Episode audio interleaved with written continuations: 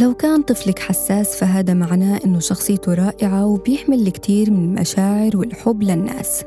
بس مرات طريقة التعامل بتفرق بشخصيته. يعني لو قارنتيه بحد حيصير ضعيف شخصية.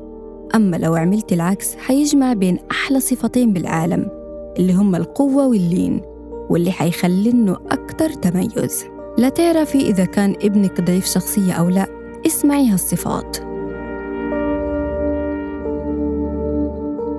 أول إشي بيتميز بإنه دموعه قريبة في كل المواقف اللي بيمر فيها هو واللي حواليه وما بيعرف يتعامل مع الانتقاد وبيهرب للانطواء وبيحس بالسوء اتجاه نفسه وبيخجل منها وكمان ما بيعرف يرد ويعبر عن نفسه في المواقف المختلفة وما بيعرف يدافع عن حاله ولا عن أغراضه وما بيتخذ قراره لحاله ودايما بحس بالذنب بسبب وبدون سبب.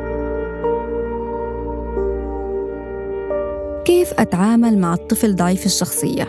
خلي مشاعره أولوية عندك وتفهمي وجودها ليثق فيكي وفي نفسه ويحب حاله. ولما يحس بالألم بالغضب بالإحباط خلي حضنك ملجأه الأول. أبدا ما تحاولي تضغطي على طفلك ليتغير لأنه هالشي حيضعف شخصيته. قبليه زي ما هو وخليه فخور بحاله. حسسيه إنك كتير بتحبيه وإنه مميز وبيحمل قلب كبير مش لازم يتخلى عنه. امدحي مميزاته وعلميه حاجات جديدة لينجز أكتر زي الرسم والموسيقى. بس انتبهي تقلي عليه. ساعديه ليواجه مخاوفه من خلال القصص التفاعلية لحد ما يتخطاها. وأهم إشي لا تستعجلي. ولا تضغطي على طفلك لأنه تقويم سلوكه بيحتاج وقت طويل. وأبدا ما تسمحي لحد يقلل منه وكوني فخورة فيه.